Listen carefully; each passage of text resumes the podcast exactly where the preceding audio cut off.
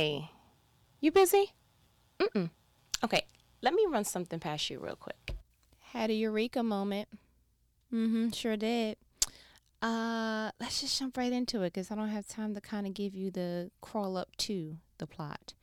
So today, uh, I was in an interview, but on the other side of that, I was actually on an interview panel. Your girl making like low key decisions or whatever for people's employment. But listen, let's keep calm. So it was a panel of myself and three other people. One happened to be the HR manager that we have been discussing. Yes, yes, we're going to discuss her just one more time because, listen, although very, very irritating, although the gnat in my picnic, she is providing some very, very, um, the catalyst for all of our last couple of convos has been sparked by her. So listen, thank God for Judas. You understand? Like if you're gonna be here, I might as well just use you as my prop in this chapter of my life. You understand? So resume on the interview panel, uh, and this particular person, we have already confirmed that this person is not direct, right? The HR manager. That anytime that we have a conversation with her, she is never forthcoming. She is a gossip, she is a whisperer, she is a strife starter. And so now that we know the characteristics of said person, we see everything through that lens of like, I know who you are. Like, I have x ray vision. Once I'm able to identify your characteristics, I see through you. And so, indirectly speaking to me, she tells the interviewee that is there, in order to work here, you know, you can't be sensitive to work here. Uh, you know, we have a couple of coworkers. You know, I get sensitive sometimes too, but you know, to be here, you can't be sensitive. And that echoed in my mind long after she said that because that's not the first time that she said that. And so I thought to myself, I said, you know, how disheartening that you decided your level of unprofessionalism and how you speak with someone and how you deal with someone, you're just going to just disregard your accountability on that and just go ahead and stamp it that the other person is insensitive or sensitive rather.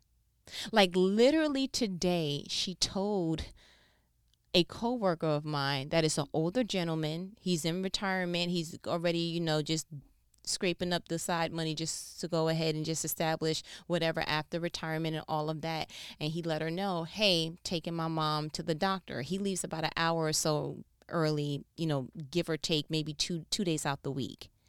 And her response back to him is, well, mama's going to have to find somebody else to start taking her.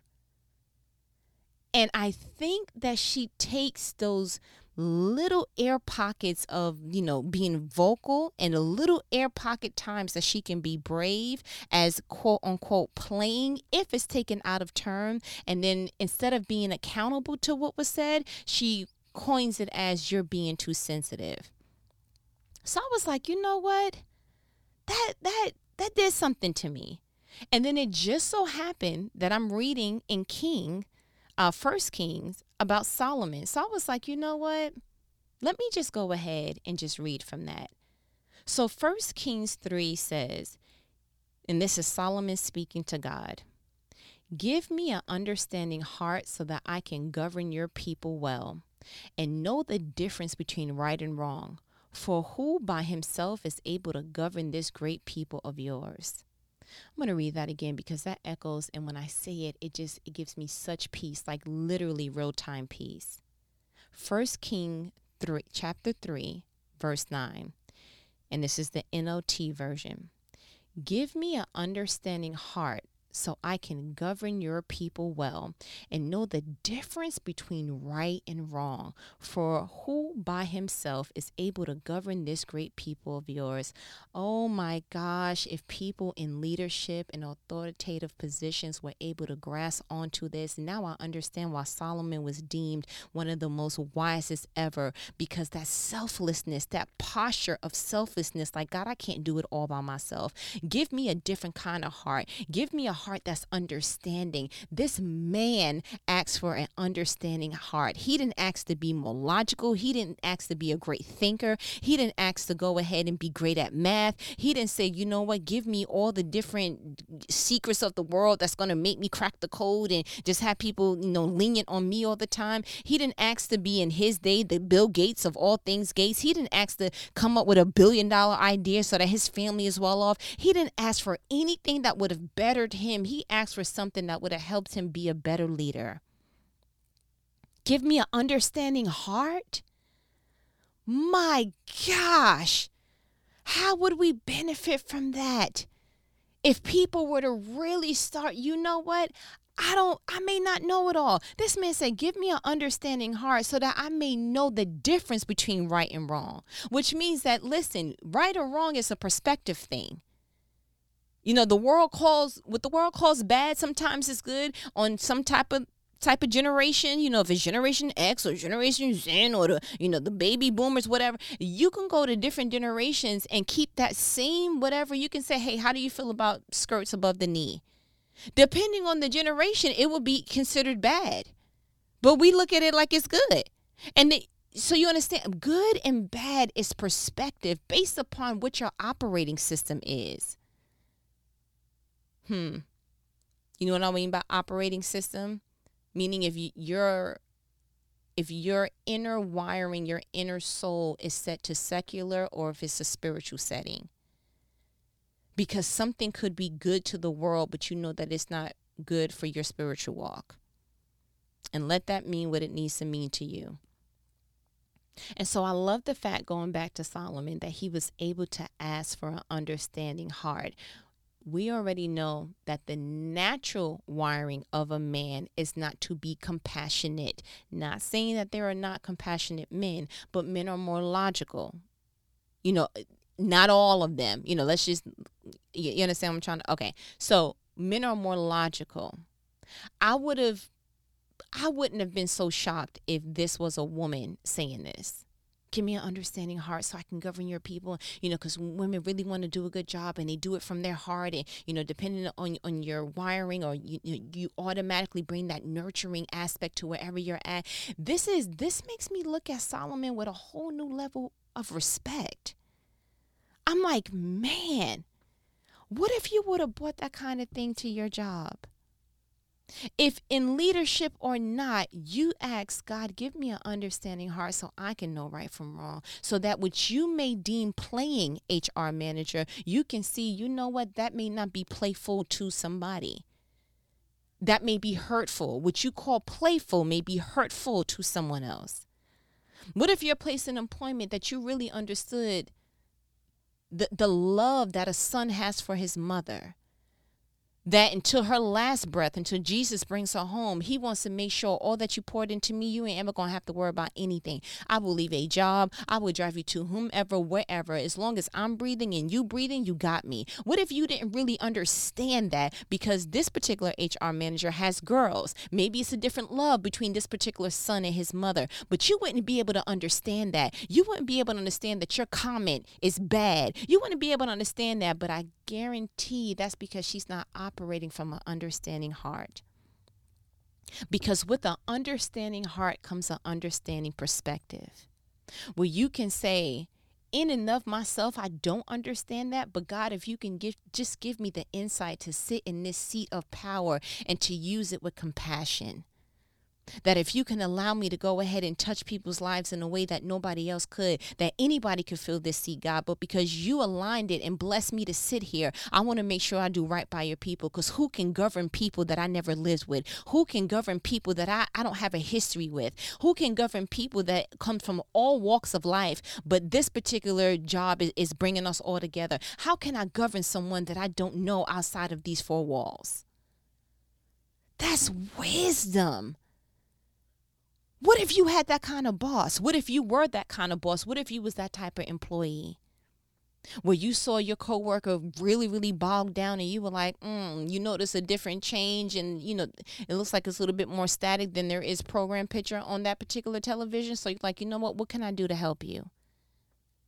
You know what, I got you for lunch. hey, let me go over ahead and just encourage you real quick, make you laugh, share something funny that's appropriate in the work setting. Because if you understood what somebody was going through, then maybe you would get a different perspective about them. Maybe you wouldn't look at them like, oh, she got an attitude. She always me. You know what? He don't really be saying nothing. He's kind of snappy in the morning. Maybe you don't know what people go through when they go home. And although it's not your job to figure it out, maybe if you just ask God with that particular relationship, with that eh, at at the place of employment, if you can just give me an understanding heart so that I will know right and wrong that I would know good and bad, that I would know proper timing, when to speak, when not to speak, that I won't go ahead and impress upon with my words on a wound that I didn't even know they were still bleeding from. What if you did that? Man, how much better your work relationships would be, and probably how much better you would feel. It would just feel lighter. What if you did that in your personal relationships? That you were like, you know what? Outside of what you tell me I don't, I'm not God. I don't know what you feel all the time. I don't know what you're thinking all the time. I don't know what you're up against. I don't know. But you know what? The things that you do bring to me, if it's a problem and it's within my power, then you don't have to worry about it being a problem anymore. What if we really took the stance of, even if I don't understand it fully, if you brought it to my attention, it will no longer be a problem? Because everyone's love language is different. And thank God that we live in an era where we can Google certain things and, you know, what's the five love languages? And, you know, how do I order it? Oh, okay, I like to be loved this way. And yeah, it gives us a little syllabus on how to deal with people. But you know what the best teacher is for loving someone? Themselves. They can tell you, hey, that doesn't work for me. And instead, A, B, and C. I don't care if you read 50 million testimonies from 50 million other relationships. The best advice comes from the person that you're sitting across, that you're standing side by side with, that you're walking and journeying with.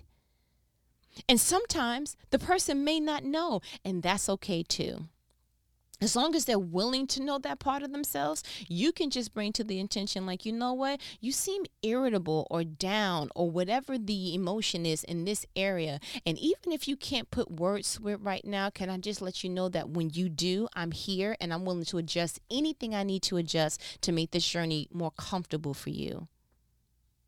Like, I need you to be a stewardess when it comes to your relationships. Stewardess, what do they do? They go around and like, you need a pillow, you need, you want some drinks, you want some peanuts, you want some, you know, in the olden days. I'm thinking about the good days when you was able to travel and not have any kind of concerns about anything. I'm thinking about my one particular trip. I was like, ma'am, if I could take you home, I would pay you. Like you just like, I'm like, can I have a blanket? Sure. can I have this? Sure. And you know what? It probably was an inconvenience to her slightly to be like, bro, I don't want to walk up and down. You know how many rows is on this uh plane? It's like 30 something plus. And here you are raising your hand talking about you code. Okay, like you should have known you were coming to a plane. Everybody knows that the temperature in a plane is not consistent. Why didn't you double up and put a hoodie on? Why didn't you? It wasn't anything that projected back like how come you didn't do something? It was what can I do to make this better for you?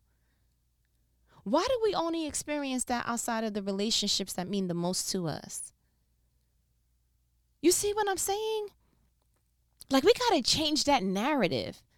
Have an understanding perspective. Nowhere else would we pay for a service where we, we went to a restaurant and said, hey, um, this drink is flat. Well, what did you eat before that? I mean, maybe it's what you drunk before you came here, or I don't know what you brush your teeth with, but maybe the taste buds is clashing with our drink. Like, you wouldn't pay for that service. What, what does a good waitress or waiter do? Oh, really? Let me get that for you. No problem. Do you want me to try it again, or you want to try something else? So if you wouldn't pay for that type of service, then why do you pay attention to that in your relationships? I'm not paying attention to anyone that doesn't want to serve me. And that's because it should be a mutual, reciprocated understanding in your relationships that we serve one another. That way, nobody starves. That way, nobody goes hungry. That way, no one has a wandering eye. If your heart is not set on greed, if you are being served, there's no reason to look nowhere else. Hmm. Yeah, catch that because that was, listen, let the Holy Spirit do what he does. What if we did that with family? Where we just didn't automatically just feel like I'm going to take my emotions and I'm going to feel a certain way and I'm never going to get clarity and I'm not going to ask the hard questions and I'm not going to sit down and have the tough conversations that's going to go ahead and clear this room that has been fumigated for however many months, however many years, that we're going to clear this up. We're going to start cracking some windows. We're going to do the hard work now so we can get some clarity continuing on later in our relationship. I don't know why it is that the number one poisonous situation, especially in, in family, the most poisonous ingredient is silence. Why won't you talk? Why won't you say something? Why is it okay to just go ahead and take your football of assumptions and go ahead and do a touchdown and nobody's even chasing you? Did you stop to look behind you and say, wait, this may be off. I may be wrong. I may have a different perspective. Let me ask this person, how come this, this, and this is happening? I remember when my cousin asked, she was like, Yo, I'm going to go ahead and tell you the family was mad at you when you didn't invite nobody to the wedding. Like if it was a money thing, what you should have done was um you should have just said, "Hey, you know, y'all have to play for y'all place." And she gave me all these different I assumingly they was talking about this, I guess. It was clear. She gave me a couple of points, you know, a couple of suggestions. She threw a couple of things in the suggestion box. And when she was done, I heard her through and through, and I stopped her and I said, No, it wasn't money. I didn't invite them because I didn't want to. I love my family. But my wedding had a certain vibe and objective to it. My husband and I wanted a very small wedding with people that we feel like were monumental to our growth and development of the adults that we were standing at that altar to that day. And there are some people that cross paths with us that it was like, man, if God didn't use you to do A, B, and C, I don't know where I would have been. If God didn't bring you to encourage me that one time, if God didn't bring you to make me see things differently, my life changed. We wanted life changing experiences connected to people so that when we look back on pictures, when we look back in, in the crowd, as we said, I do, we didn't want just family and friends that were regular and just, oh, you know, you're part of my family, so you just be there. We wanted an encountered experience where it was meaningful to us past the I do. That for our reception, instead of letting people give a toast, we personalize each person and account it to each person and let them know you changed my life in this particular part of my journey and because you did A, B, and C. And we kind of gave them their flowers so they can smell it right then and there. That's what we wanted for our wedding. So I apologize that it doesn't look like inviting aunts I haven't spoke to in a while, inviting uncles that don't even know my phone number, and oh, you don't want to forget your cousin Mumu and Ray Ray, and we didn't want that, and that's okay. And I apologize if anyone felt some kind of way, but guess what? Nobody said anything to me. No one said anything to me. My cousin and I had that conversation in passing. But you know what? An understanding perspective an understanding heart would have been, man, she didn't invite me. I don't. We don't have bad terms. Like last I know, it wasn't. No, she and I we on good terms. I wonder what happened. Let me call her. Let me text her just to ask. We good? Like I'm not even gonna bring up the wedding part because you know it is what it is. I'm not putting no money to it, so I can't tell nobody how to spend their money. You understand? But I I do want. Are we good? No, because I don't want the invite to be a reflection on our relationship.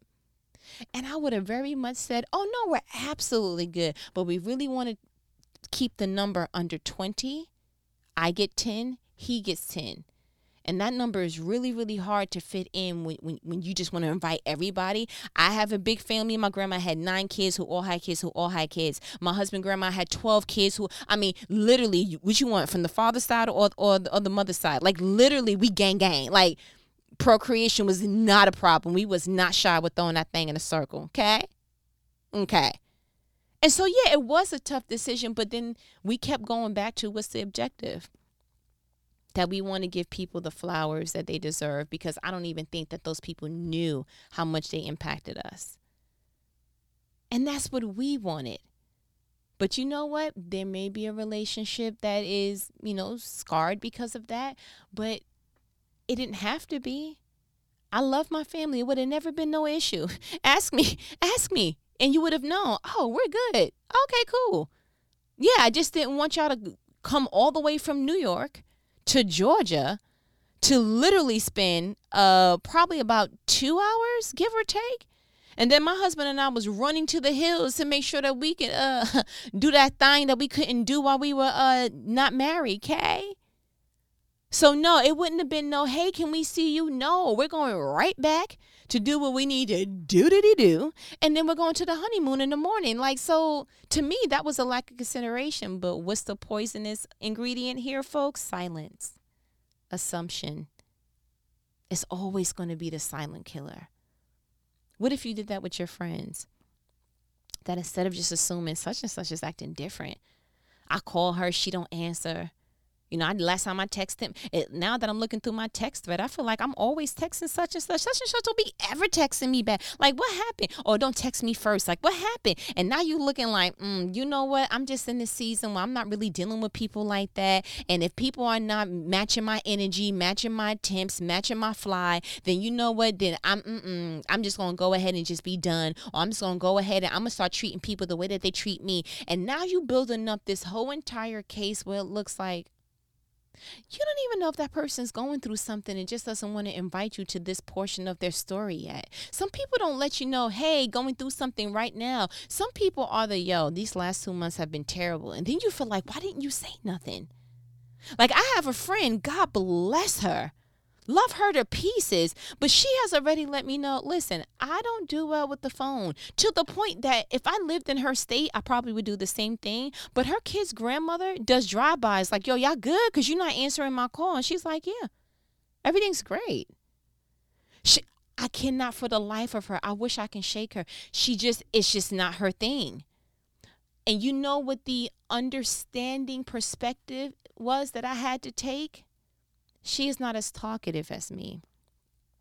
She is not the mirror image of what I would have wanted with the telephone, whatever. But you know what? She's valuable enough in my life to accept her wiring.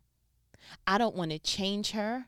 I don't want, she is valuable enough that you know what? If that's your wiring and you're not ill hearted or malicious in your intent, then I accept that. Just can we talk once a month? Okay. All right, cool. And and that's how you start to build an understanding heart, an understanding perspective. You know what a great example of it was? And as I was thinking about this conversation, I'm like, mm, what can I kind of? And I was like, the man that that Jesus healed in Mark 8, Okay, so let's go to it real quick. So Mark 8 22, Jesus heals the blind man, right? It says, when they arrived at Bethsaida, some people brought a blind man to Jesus and they begged him to touch the man and heal him. 23. Jesus took the blind man by the hand and led him out the village. Then, spitting on the man's eyes, he laid his hands on him and asked, Can you see anything now? Sort of like spiritual Verizon, right? okay, focus. 24. The man looked around. Yes, he said. I see people, but I can't see them very clearly. They look like trees walking around. 25. Then Jesus placed his hands on the man's eyes again, and his eyes were open. His sight was completely restored, and he could see everything clearly. And then it finishes off with 26. Jesus sent him away, saying, Don't go back into the village on your way home.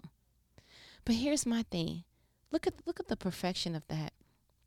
Jesus asked the man his perspective. I did something, being Jesus. Jesus did something that should have allowed the man to see. It should have just been a okay, quick. Uh, you should be good next because you you Jesus. You know you you're the Word made flesh. You're low key perfection walking on earth. There is no reason to ask somebody did my healing uh, mythology work? There is no reason to question your power. You, you, know, there is no reason to go back and double back. But an understanding heart makes you say, you know what? Let me just confirm. Can you see anything now? And then the man in his truth was like, yeah, but not real clearly. It's, it's kind of sort of like trees. And the very next verse says, Then Jesus placed his hand on the man's eyes again, and his eyes were opened. His sight was completely restored, and he could see everything clearly. No double back. No, you sure? No rebuttal. When you say trees, you mean like what, like palm or like oak? Like, look over there. Uh, okay, stand up real quick. All right, stand where I'm at, and then no trying to change his true perspective.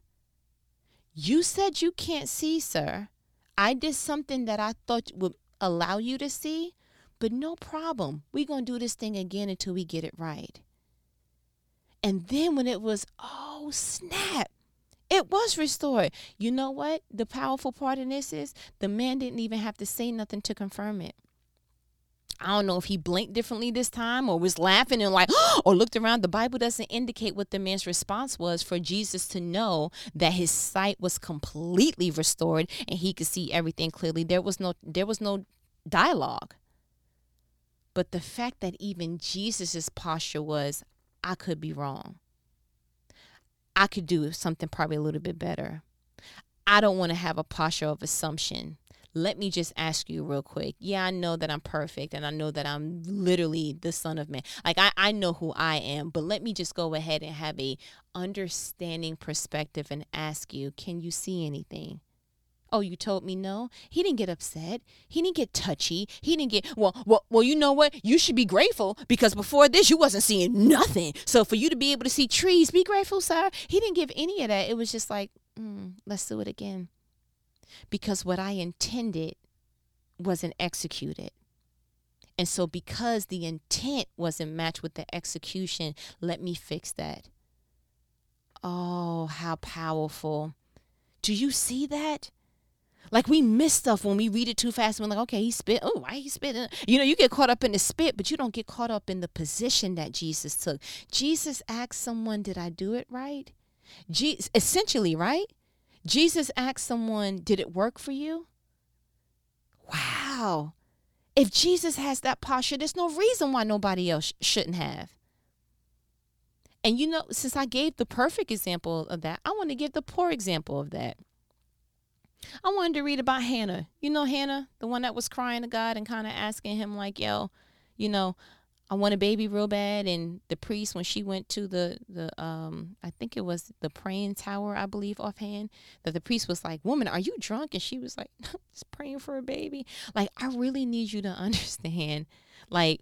Matter of fact, I'm not even gonna try to read this one. This one I'm gonna let old buddy go ahead and read. That's on my um and by buddy I mean the my Bible app. Okay, great. Um because there's some names in here that I'm like, you're not even gonna have me fumbling. But let me go ahead and let you hear this real quick, and then we're gonna go ahead and show you how terrible this was. The book of First Samuel, chapter one. Elkanah and his family. There was a man named Elkanah who lived in Ramah, in the region of Zuph, in the hill country of Ephraim. He was the son of Jeroham, son of Elihu, son of Tohu, son of Zuph, of Ephraim. Elkanah had two wives, Hannah and Peninnah. Peninnah had children, but Hannah did not. Each year, Elkanah would travel to Shiloh to worship and sacrifice to the Lord of Heaven's armies at the tabernacle. The priests of the Lord at that time were the two sons of Eli, Hophni and Phinehas. On the days Elkanah presented his sacrifice, he would give portions of the meat to Peninnah and each of her children. And though he loved Hannah, he would give her only one choice portion because the Lord had given her no children. So Peninnah would taunt Hannah and make fun of her because the Lord had kept her from having children. Year after year it was the same. Peninnah would taunt Hannah as they went to the tabernacle. Each time Hannah would be reduced to tears and would not even eat. Why are you crying, Hannah? Elkanah would ask. Why aren't you eating? Why be downhearted just because you have no children? You have me. Isn't that better than having ten sons? Sir, you so lucky. Hand- Listen, mm. Sir, this woman is feeling a lack of connection to her husband for several different reasons. One, she has not produced any children by him. Two, she has to see someone else walk out something that she hasn't fulfilled yet, and it's her heart's desire. And she was vulnerable enough to go ahead and cry in front of him. And his response to her was, Why be downhearted just because you have no children? You have me. Isn't that better than having 10 sons? Oh my goodness. You know what, Hannah? I, I, hope God gave you an extremely big mansion for not killing this dude after that. Even though I don't believe in murder, but it could have possibly been okay. I don't know how that worked in your time. Maybe you could have just sacrificed the dove and said, Sorry, God, six times. I don't know how that worked. But real talk, wow.